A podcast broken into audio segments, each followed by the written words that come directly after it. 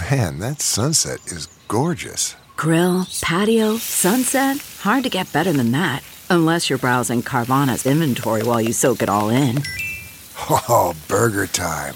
So sit back, get comfortable. Carvana's got thousands of cars under $20,000 just waiting for you.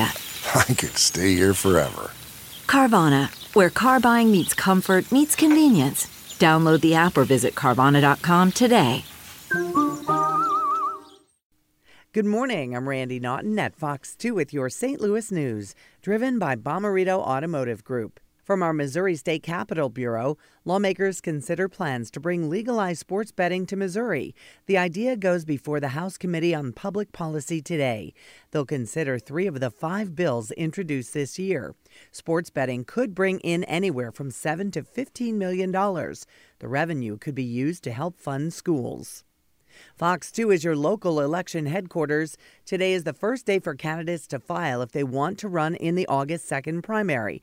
Candidates for U.S. House and Senate will be in Jefferson City today. Filing opens at the Secretary of State's office at 8 this morning. Candidates for state legislature can also file starting today. Fox 2 is in Jefferson City. Head to fox2now.com throughout the day. We'll have interviews with candidates in all the big races.